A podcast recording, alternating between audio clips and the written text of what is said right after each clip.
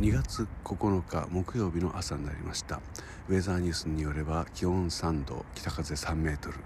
えー、体感0度という感じだと思うんですけれども、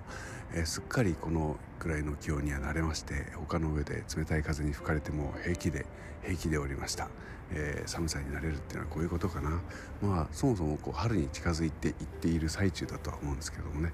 えーだんだんと日が昇るのも早くなりそろそろ、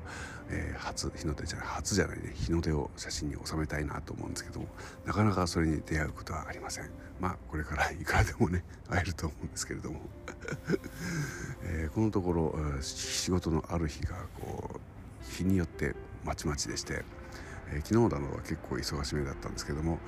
全くお仕事のない日っていうのも発生するわけで、えー、どっちにしたらいいんだろうなちょっとずつ毎日がいいのかそれとも、え、日によって頑張るあるいは頑張らないそういう日を作った方がいいのかそんなことを今更考えているこの頃です。